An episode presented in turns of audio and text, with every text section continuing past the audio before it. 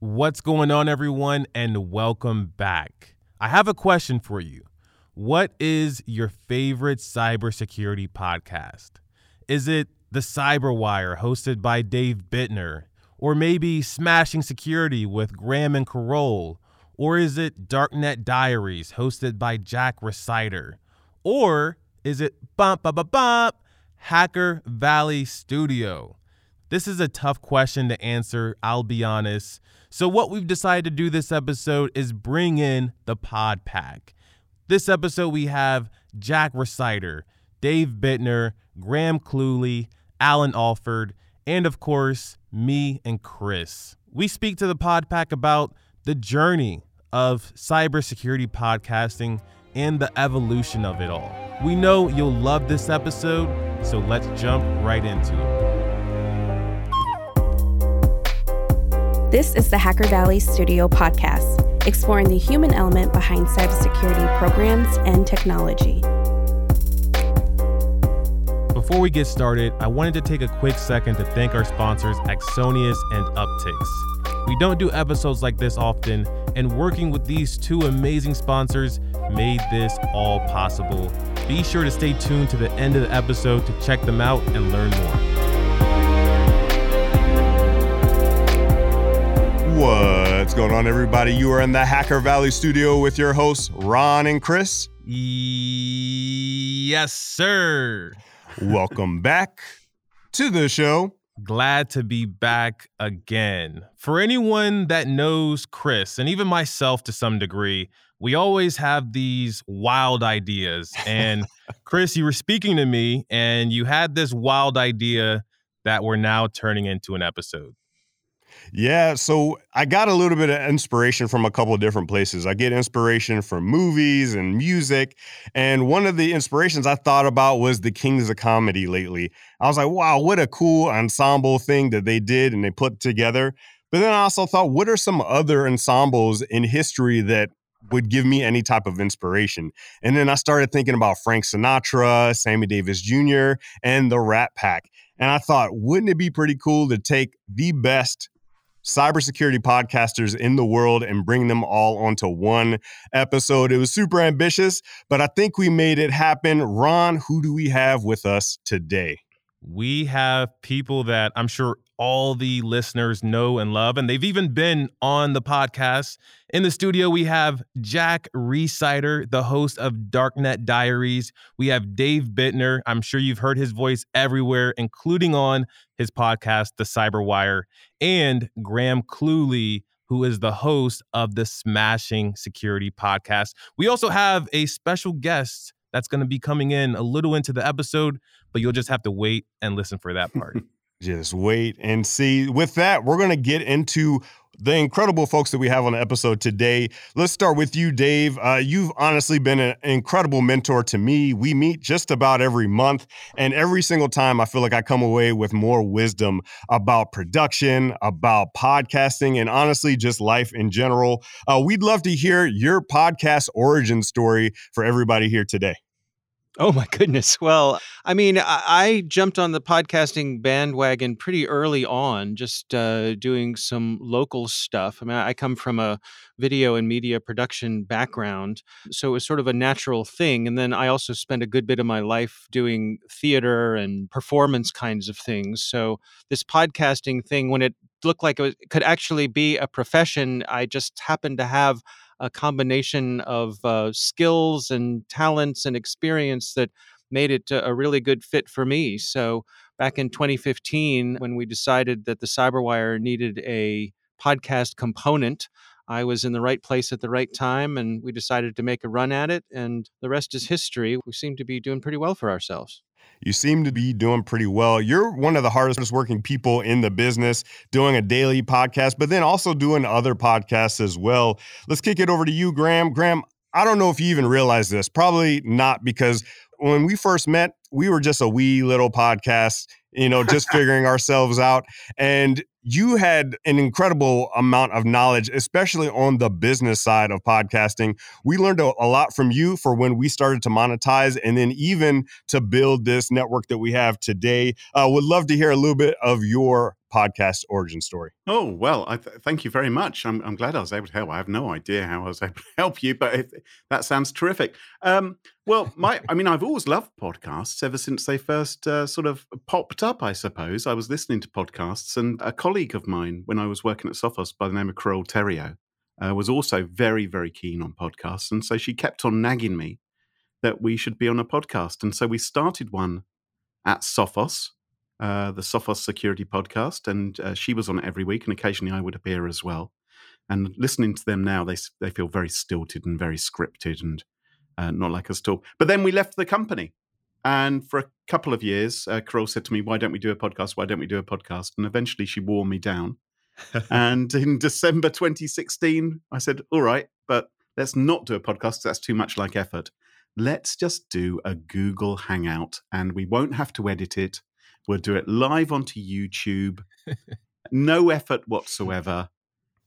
So we did that for a few weeks and then we thought, well, this is rubbish. Why do we have this video thing?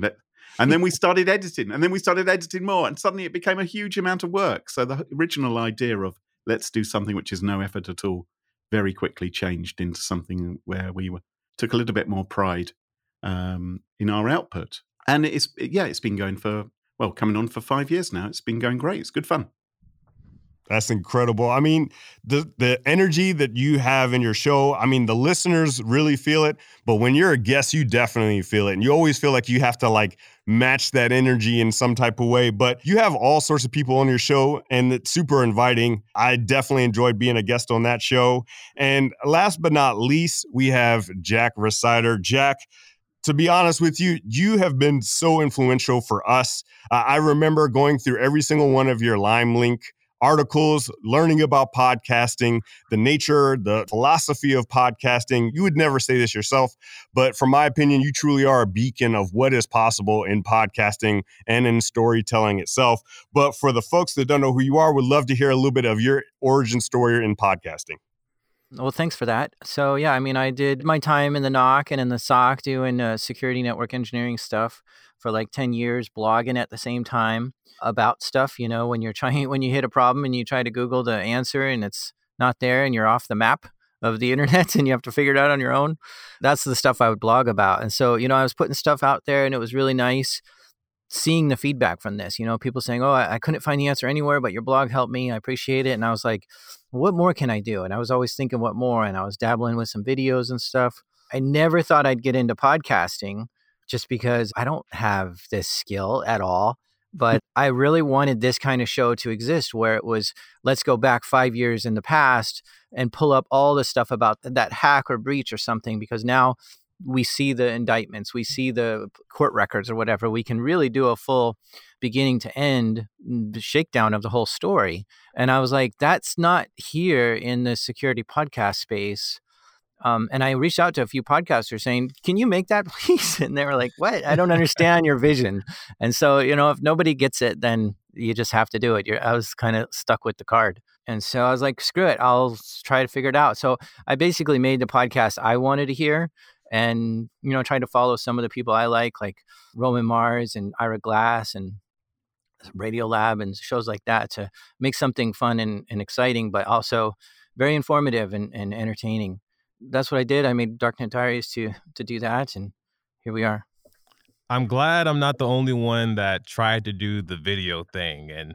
I really clung on to that. I, I was telling Chris, I was like, we're going to create a YouTube channel. It's going to be awesome. I really described all the facets that a podcast would have, but we had our videos turned on. And the best part is we had the laptop screens as our webcam and they were at the most unflattering angle. They were showing like a double chin, nose hairs. exactly. And it made me learn about some of the things that a podcast is not. Like you can have uh, a mixture of a podcast and something else, but a podcast generally isn't a video. I wanted to get you all's perspective of what are some of the components that a podcast is not. There's so many podcasters that are starting up today, but I feel like we get too caught up in some of the nuance that could come later. Well, podcast is not an exclusive to one platform. I'll start with that. If you, if, like, um, you know, if Spotify buys a show and says you have to be exclusive to us, they're no longer a podcast. Because if I hired you to make me a podcast and you're like, here it is, it's only on one podcast app ever. Yeah. Uh, I would say you did not do your job as making me a podcast. So I don't even d- define that as a podcast.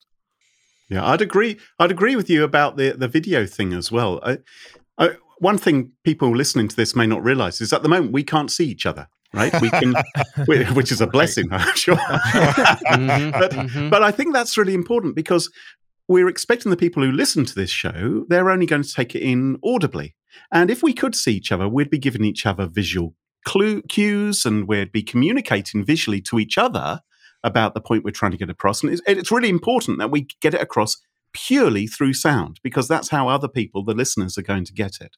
So I really love audio podcasts, video podcasts. well, you can't watch them while you're driving. And com- you know, mm. commu- you know, maybe some forms of commuting you can, but there's so it's so much more consuming of your time if you have to sit down and watch a video rather than do the washing up or be cooking or whatever it is that you're doing while you're listening to a podcast. So I, I love that it's an audio medium. It also makes it an awful lot easier to edit. And the other thing is that video, you are in competition with Hollywood movies and big budget TV. People expect video to be super, super duper slick. And with audio, you can get away with a bit more. That's not to say that some of the podcasts, I mean, Jack's here and Dave, you know, they both produce really professional podcasts. You know, Jack is a rock star in this field. You know, it's sort of radio lab quality that you're getting from him. So th- there are great things you can do, but I think it's a much more accessible medium than video is. I think it's easy to get seduced by the idea of doing video, and, and I'm a long-time video guy and I think there are some people who do it very well. If you look at what like Leo Laporte does over at the Twit Network, they have video components for all their shows, and they're good at it. And so there's a video option, there's a podcast option, and that works for them.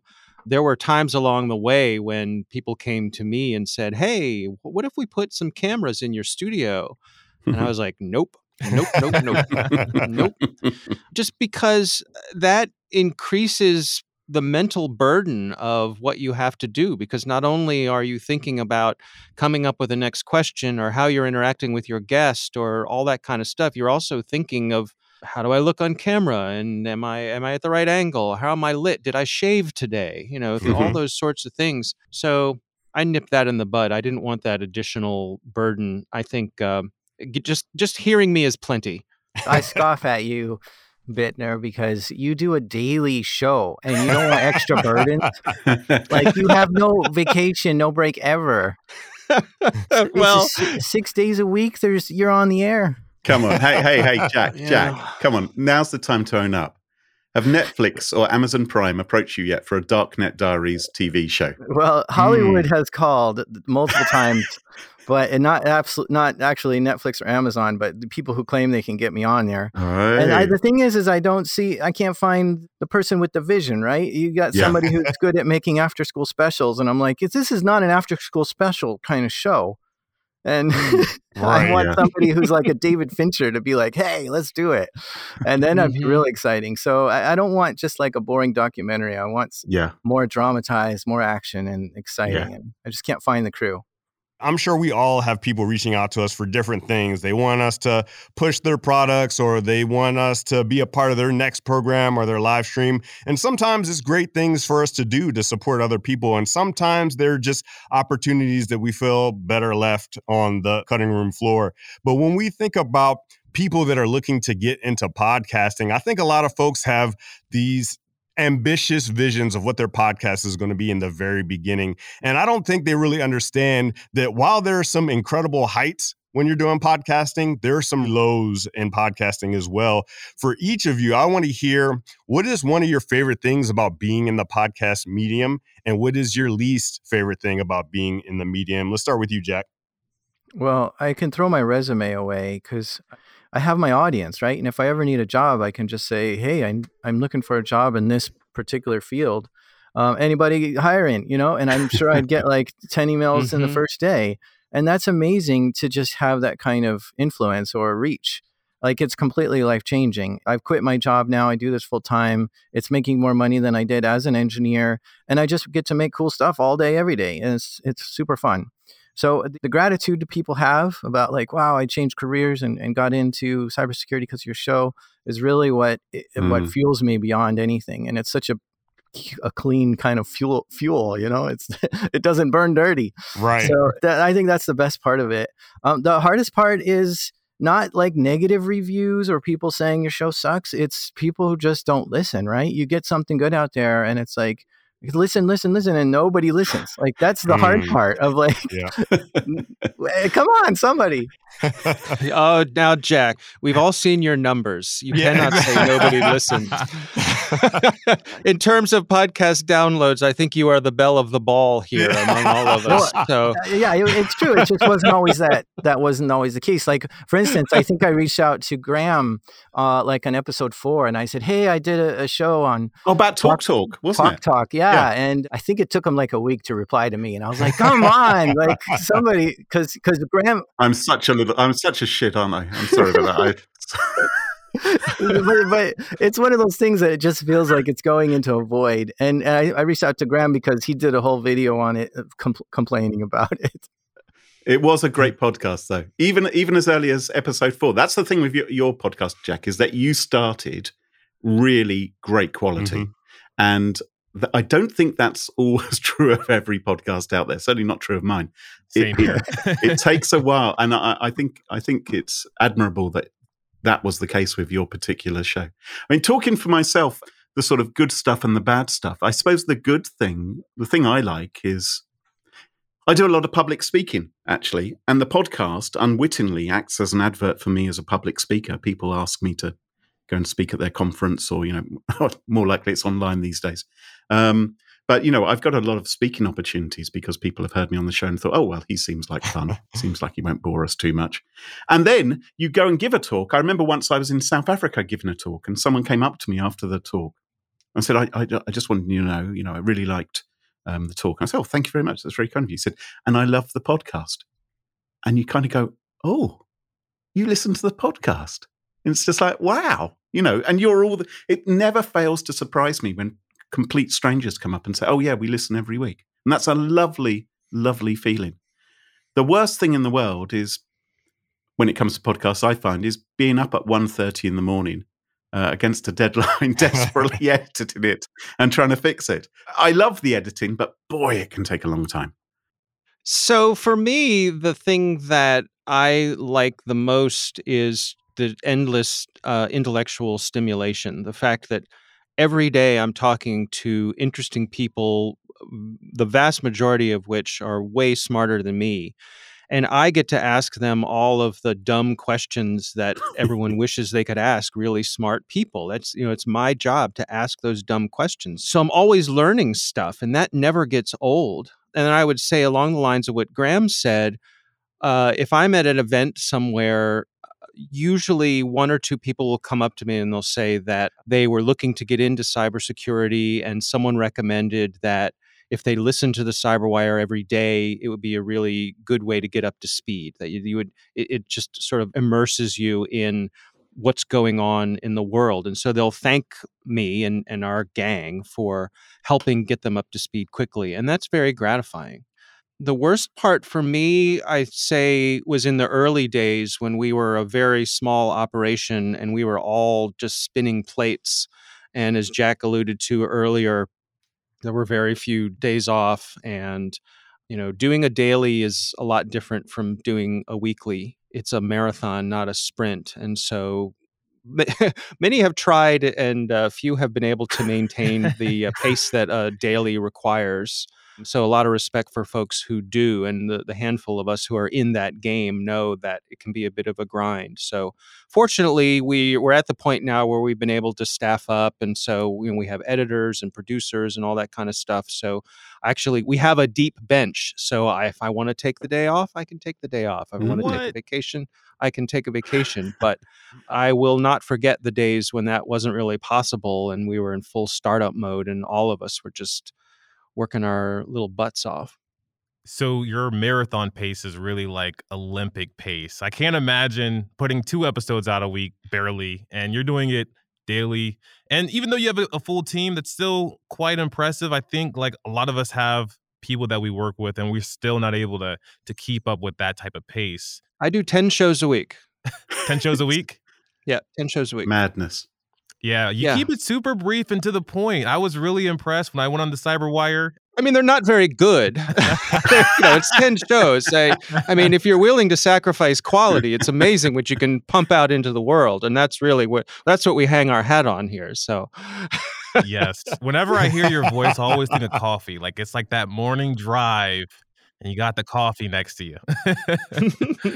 One of my least favorite things is not knowing everything. I'm a huge know-it-all and just not knowing anything is is very frustrating. And I actually came across something that I did not know that was pretty embarrassing the other day and that was behind the name of podcasts. So I'm going to throw that out there. What is the meaning of podcasts for all these podcasters that we have on the on the hook now?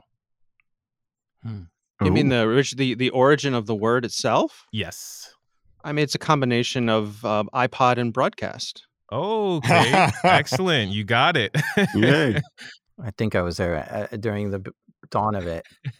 it sucked to do because you you couldn't just download it. You had to get a wire connected to your iPod and download it and then transfer it Yes. over and it was You had to really want it. Yeah. yeah Okay, so I've got a question. I've got a question. So we've worked out the meaning of podcast. Who knows what the collective noun for podcasts is? What is the collective noun?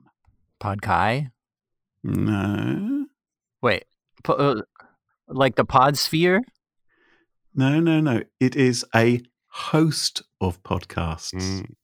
It says who, Graham? Says who? Is that is that, says is I. that I- says no, Graham it- Cluley or is that It- did that come from Steve Jobs? I, well, it comes from me on my Twitter account a few weeks ago. Someone was talking about it, and I said, I said I. it should really be a host of podcasts would be the good collective. Now, I, I thought it was jolly clever, but there you are. But yes, Yeah. so, I, I like it.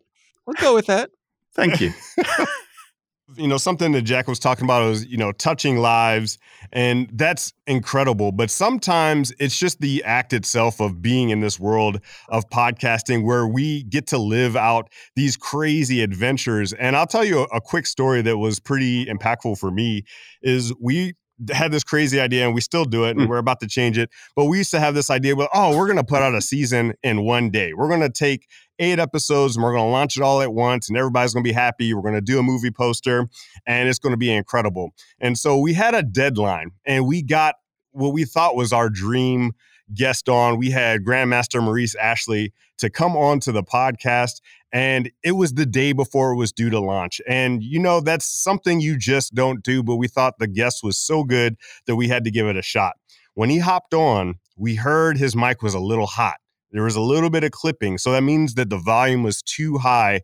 But we said ah maybe we can fix Oh. it in post and we went on with the episode. We do the episode and i go to begin editing and it was just garbled. It was almost impossible to fix. I took off the rest of the day from work because i just knew that i had to fix this thing. I did everything from download different applications and service packs in order to fix it. I bought tools that people said that would be able to fix it. I sent it to three or four different engineers to be able to try to fix it and there was no luck. So about 10 o'clock at night I say, hey, Ron, this is just not going to happen. I think the only thing we can do is see if Maurice can re record early in the morning so we can get it out in time. So I had to humble myself and say, Maurice, I'm so sorry. I know you're very busy, but would you be able to re record in the morning? And he was so gracious and said, Yeah, absolutely. I'll re record. So we hop on, we do the interview, and the interview was twice as good as when we did the day before. Alright. And that is the episode that we ended up submitting for the Webby Awards. And this is the one that got us that nomination. And what's crazier, and I'm sure you guys as podcasters can really understand, is we were so afraid that Apple was not going to get it out in time. We were like, uh, we're just going to have to do what we got to do. I hit submit on all those episodes, and within 30 minutes, it was on Apple Podcasts. That is a podcast miracle right there. But I'd love to hear what are some of the most impactful stories in your podcasting career that sticks out in your mind. Let's start with you, Dave. I think for me, it's feedback from listeners. We do a, a, weekly show called Career Notes, and it's just little 10 minute or so vignettes about people talking about their careers. And it's one of those things that we thought might be a good idea, and we'll do a few of them and put them out in the world and see if we get any good feedback on it, to see if it sticks. And uh, I just recently I got a, an email from someone who said, "I just want to drop you a note and say, hey, you know, thank you for this. It's a good reminder as I'm trying to find my place in cybersecurity that everyone's journey is different, and we all go through different things. And by hearing all these different people tell their different stories, that helps inspire me. So, I mean, that stands out as as kind of a good thing there is one time where I have had a guest that I absolutely would never ever have back and was not did not go on the show. And it was someone that uh, was scheduled as a guest for our caveat show, scheduled the call, took the call. This person got on the line and was just sort of argumentative and difficult from the get go. We rolled the recording and he was great. He was a, phenomenal guest, knew his stuff, well spoken, all that kind of stuff. In the middle of the interview, he took a phone call from someone else. Stopped the interview. Said, "Oh, hey, I got to take this call." Uh, and so I'm just sitting there twiddling my thumbs while he's taking the call. I'm hearing one side of his conversation. Comes back. We continue the interview. Uh, as soon as I stop rolling, again, he's argumentative. He's difficult. He's he's belittling to me. Wow. So I thank him for his time. I stopped recording and I went down the hall to my boss and I said, This gentleman will never be on our podcast because if he's treating me this way, I can't mm. imagine the way he treats, you know, the other people. And I we were not going to support anyone who is willing to treat people this way. So even though he was a great guest and would have been great for our show, nope, just not going to do it. And so I feel really good about that decision but it, you know, eh, sometimes you got to make the tough call, right? Yeah, those are hard calls. And that's the reason I've never appeared again on the Caveat yeah. podcast. I was thinking myself. I was counting how many times I've been a guest on Bittner's show. and I just want to say, Jack and Graham, you should be ashamed of yourselves. That's horrendous. Well, I understand that pain that you've had on the Hacker Valley, or uh, Maurice Ashley, and and the bad recording. Now, I think chances are we've all probably been there once or twice. So after a while, you get burnt so many times that you you begin to think, "Hang on."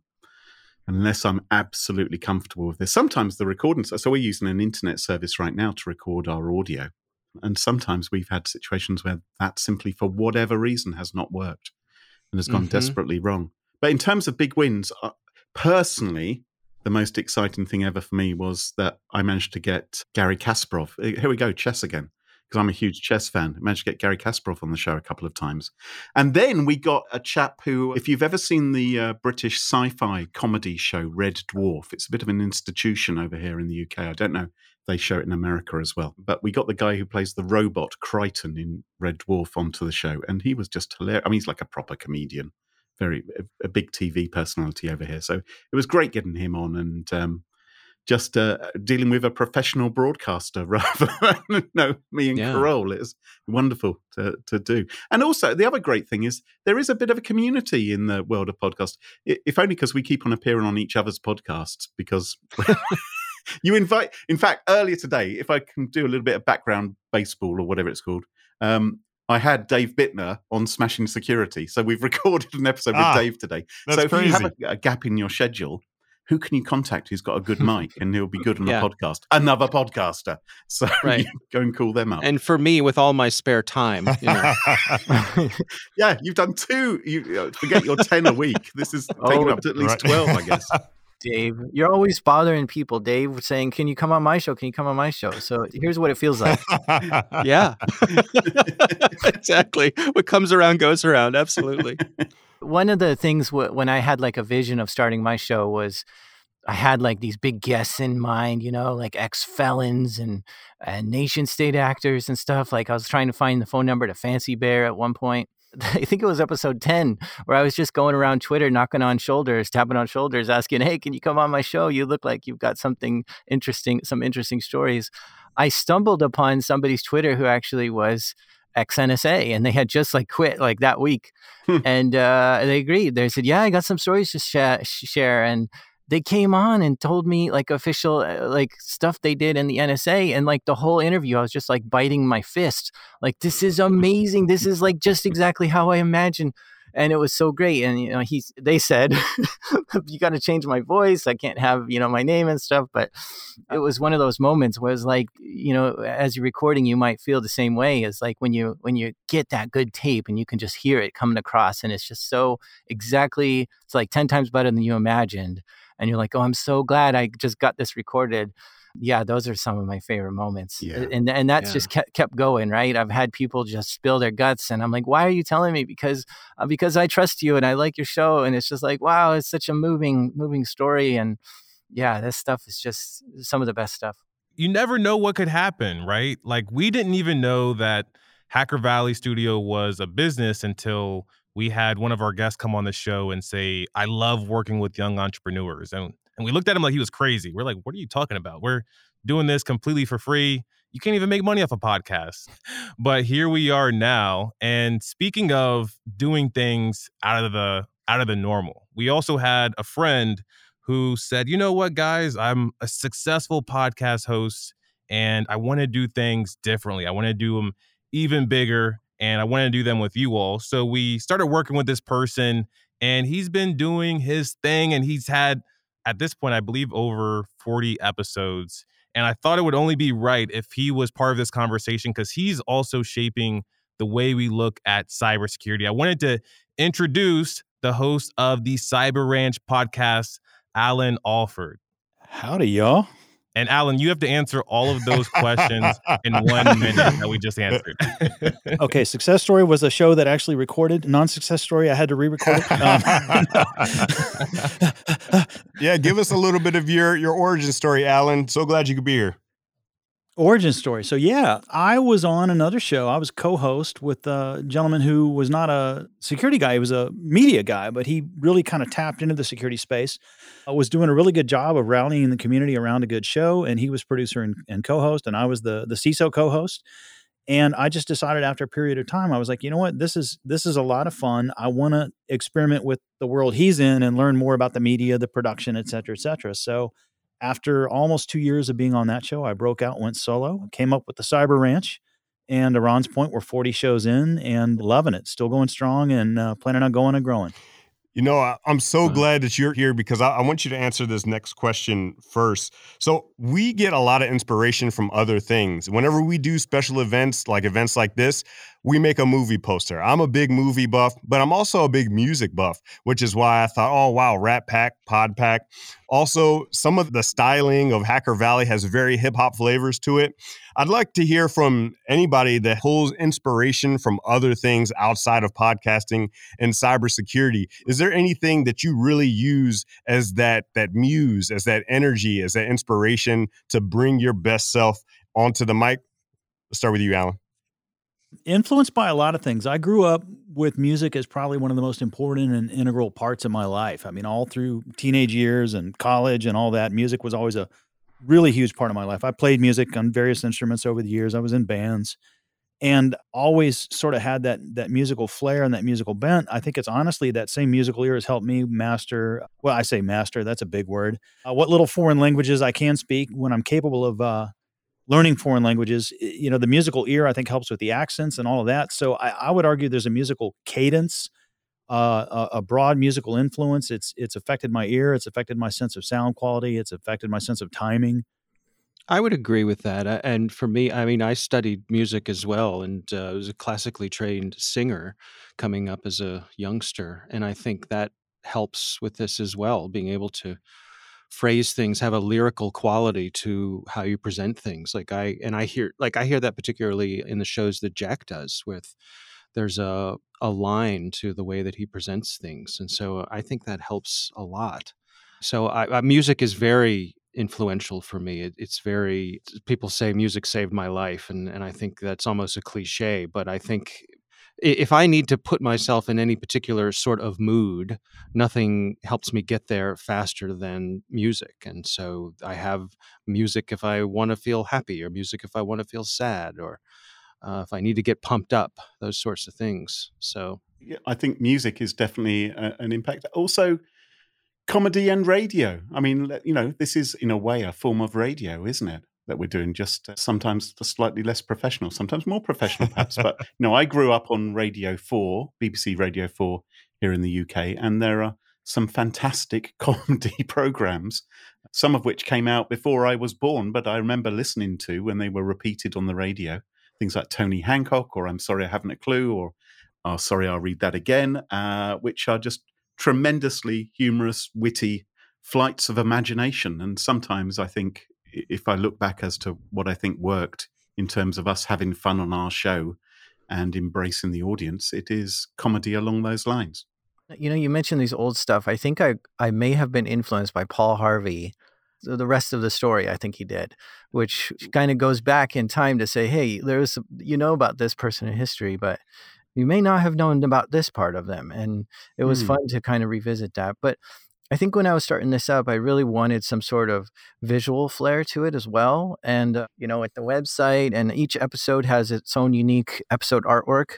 That was just a lot of fun to kind of come up with these ideas and to um, kind of get inspired by that. I always liked Banksy and, and street artists um, mm. graffiti artists and stuff. And so I've always tried to look to see because there's always like an edgy note to it or an ironic twist to something.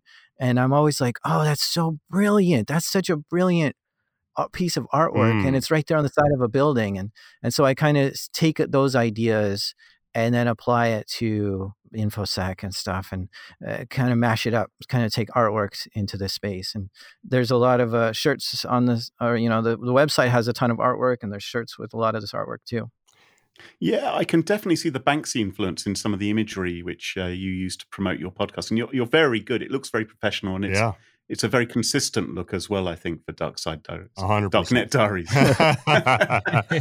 yeah. So what I do is I come up with the idea and then I kind of sketch it out on a piece of paper. It looks stupid. and then I give it to an artist to actually make it come alive. I haven't been able to find like an artist who can come up with the idea and make it look right. Uh, so it, it's kind of like a 50 50 job there. Yeah. One of the things that Ron said early on in our career is, hire help, pay top dollar because there's definitely oh, people oh, out yes. there that can do things better than I can do, than any of us can do on the call. One thing I did want to ask, and I want to just kind of open this up to everybody, is that there are a lot of people right now that are jumping into the podcast game. It seems like a really crowded space, but there are people that really love the medium and they want to stand out one of the things that I found that makes people stand out is really authenticity, like being who they are and not necessarily trying to be a, a Dave Bittner or Graham Cluley or Jack Rhysider or Alan Alford, like just being themselves. And when they start to come through with that authenticity, I think people gravitate towards that. What are some of the other ways that you all can think about people getting into the podcast space and making some noise? There's something I heard recently that kind of resonated with me. It was uh, like if you're making three episodes, make one for your audience, right? What they expect to hear when they turn it on. Make one for yourself. I got I which is just like this is what I'm into. I don't care if you're into it or not and then make one that's just totally wild and crazy and like not even close to what you're like graham brought a comedian on his show not even a cybersecurity guy right? Like that's great. Like it's going to bring in all kinds of new people and and it's just makes your show wild sometimes and it's it's changes it up and that keeps it fresh as well. So i kind of like that formula a couple of things come to mind for me. One is I, I, always tell people who ask me about starting up podcasts to just map out your first 20 episodes. Just take a piece of paper and, and write down what you think the topic of your first 20 episodes will be. And if you can rattle that off really quickly, then chances are you're on to something. But I think for a lot of people, it's really easy to come up with half a dozen episodes and then it gets a lot harder. So just going through that quick exercise can help you realize if you have a topic that's sustainable. And then the other thing I would say is find out the thing that sets you apart from everyone else. What is the unique perspective that you bring to something? You know, we don't need another smashing security. We don't need another darknet diaries. We don't need another cyberwire daily. If you look at big brands in the world. There's Coke and there's Pepsi, but that's enough, right? We don't need all these, we don't need uh, 25 other different colas. The desire is fed by those kinds of things. So don't try to imitate what's already out there. Try to set yourself apart and do your own thing, find your own space. And then finally, I'll say, I really love the advice that Steve Martin had in his memoir. He said, Be so good they can't ignore you. So I've got a very simple piece of advice, which is to get on with it, give it a try, see how you get on. But specifically, when I say get on with it, what I mean is don't talk about the weather, don't Mm. talk about what you're drinking. Don't fall into that trap, which so many people do, of I'm going to do a podcast and I'm going to get my mate on and we're going to chat for about 45 minutes to an hour before we actually get onto the subject. Everyone starts thinking, oh, what we're going to do is we're going to review movies, but they then spend 45 minutes just chatting amongst themselves. How was your day today? Oh, my day was fine. Oh, what's the weather like there? Oh, it's really cold. You know what happened today with my car? It's like, no one cares. No one cares. Unless you're doing a podcast about the weather, do not discuss the weather. Unless there's a hurricane, then maybe you can mention, I'm speaking to you. I'm sorry if the quality is a little bit poor. There's a hurricane going on. Otherwise, don't mention the weather. Just get on with the show and try and make it, you know, as engaging and grabby as you can right from the off. But most of all, have fun. If you're having fun, then getting an audience as well will be a bonus. But I think for most podcasts, chances are the vast majority of podcasts will not get a significant number of listeners. Mhm. You know, chances are you will not be topping that chart alongside Darknet Diaries.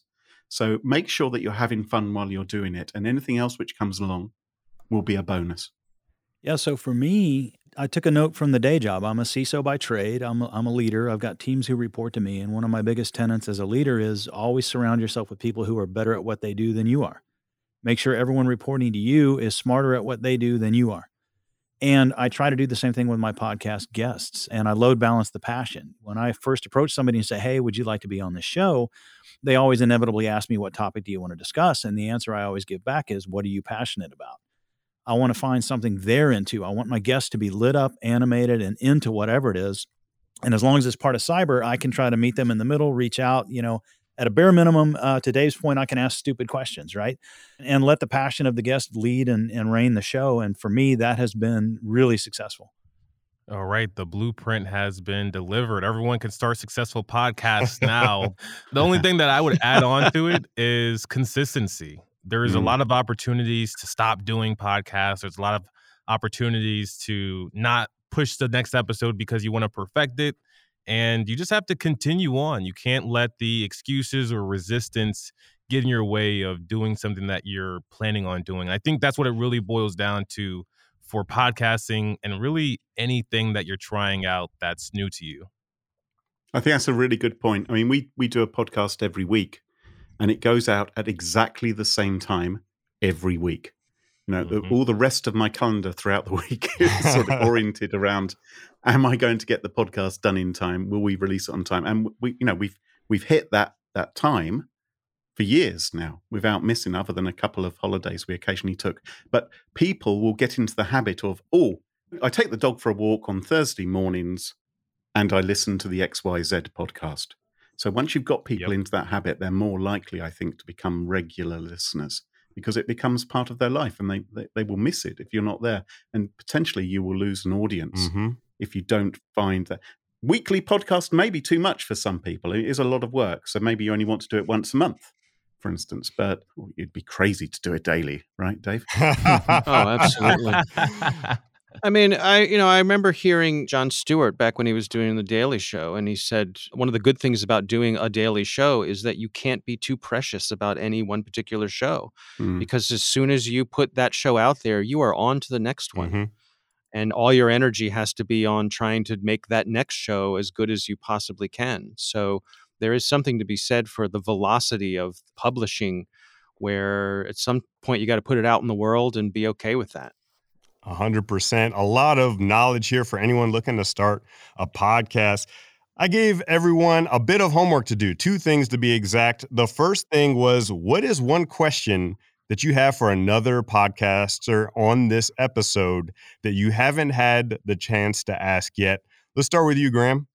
Oh, see, I was going to ask Dave Bittner as to whether he was really Casey Kasem uh, because of his voice, but uh, well, instead of that, I'm going to ask Jack. You've got lots and lots of listeners, Jack, and one of the things that you're very keen on is uh, preserving your anonymity and not letting people see what you look. And I see messages from people still saying, "Have you seen? Has anyone got a photograph of Jack? Has anyone found a video of Jack?" Uh, how much of a problem has this been? Has has anyone gone to extreme efforts to try and find out more about you? Well, that's kind of the reason why I did it because someone did do that before I was making this podcast. Some I've had some YouTube video and somebody kind of triangulated like features in the background and figured hmm. out where I was and figured out the public records of what my house was registered to what name, right? And then went from there and figured out where I worked and then emailed me at work and said, Hey, I'm your biggest YouTube fan. And I'm like, Oh my, oh my gosh, I got to get myself off the internet. So, you know, it's ever since then I've been trying to get actively removed from the internet. Mm. and so, uh, yeah, I don't, I, I think it would be a feather in someone's hat to hack Jack because, you know, that's the thing. So I've got to, I've got to practice my, uh, you know, OPSEC and everything as best I yeah. can and, and keep it, keep it good. Um, so far it's, it's been holding up but it's there. It's, something will happen one day. Right. You do a, a, really good job at doing that. Let's go to you, Jack. What question do you have for somebody on the podcast today? Well, I want everyone to answer this one. I want to hear one of your like funniest or weirdest hacking stories you know of that have that have hit the news. And I'll just give you an example. The first one, when the first YouTube video to hit five billion views was Despacito, and as soon as it hit 5 billion views somebody logged in and deleted it and I, and it turns out they just exploited like one of the APIs in YouTube and renamed it, and it just looked deleted. But yeah, go, anyone else have something just funny that they, they remember uh, as a hacking story they've covered or read about? I'll tell you about a dating website called Beautiful People. British dating website which prided itself on only letting very very beautiful people join the site. And one day they issued a press release saying that they had been hit by the Shrek virus. and they claimed that the virus had changed the algorithm on their website, which analyzed whether you were beautiful enough to join the site or not, and had let some ugly people join the site. and oh my. And so they were having to throw out something like 3,000 people uh, because they weren't good looking enough. So they issued this press release, and I, I was very skeptical and thought, I, I, doubt this virus exists, of course. It didn't exist. It was all a publicity stunt, but there were so many newspapers who wrote it up as fact. The beautiful ending of this story was that two years later, Beautiful People, the dating website, really did get hacked. And all of their users had, I shouldn't laugh, had their information stolen. So it was kind of a, a, a karma situation for them, I suppose. But uh, that's a good one. Another one I thought was really funny was uh, Shakira when she had CDs. I think in the early 2000s, she put rootkits on the CDs because oh, the, the Sony thing, yeah, yeah. Oh, Sony yeah. didn't want people to pirate their stuff, so they rootkitted the the like, like when you put the CD in, it, it roots your machine so that you can't copy the CD off. Oh my, god, that's goodness. pretty genius. Was that wrong? Should we not have done that? Was that bad? Better safe than Sony. Oh. what about you, Dave? I'm curious, just what, what what are where all of you think this is heading? We've seen some consolidation in terms of podcasting. We we're you know we have the big players have entered the space and they've started buying up you know some of the high profile podcasters. Do we think uh, Jack made the the point at the outset here that if you're behind somebody's paywall, you're no longer a podcast. Right. Do we think that this free podcasting ecosystem is going to continue to go on this way, or are we going to are we all going to end up in multiple tiers? Where do you how do you how do you see it shaking out? Dave, you got like venture capital money a few years back. I just assumed you were going to buy us all up at some point. That's what I'm waiting for. I'm going to ask all of you to stay on the call after we're done. I have a few questions to ask you, but yeah, I've already got a contract I mean, ready to go. You just need to sign. That's right. What What do I have to do to get you in this podcast network today? You know, one thing that I think about when it comes to all of this expansion, you have shows that are going exclusive. You're having companies that are being bought up by big corporations, I, I think there is going to be a little bit of tiering, but I think there are going to be still a lot of those independents that are like really pushing forward, pushing the envelope.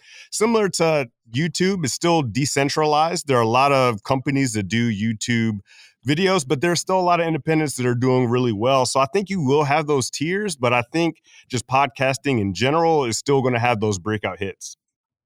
Yeah, one of the things that surprises me is all the cooperation I'm seeing, especially amongst the folks that are really just getting off the ground and getting started. But I'm invited constantly to be on other shows. I'm always inviting other podcasters to be on my show. Like there seems to be a real, genuine, supportive community around the independents too.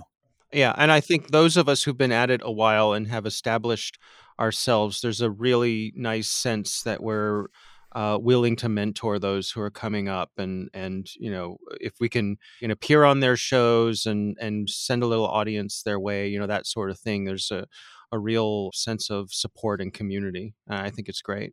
And then Alan, last but not least, what question do you got for someone on the call?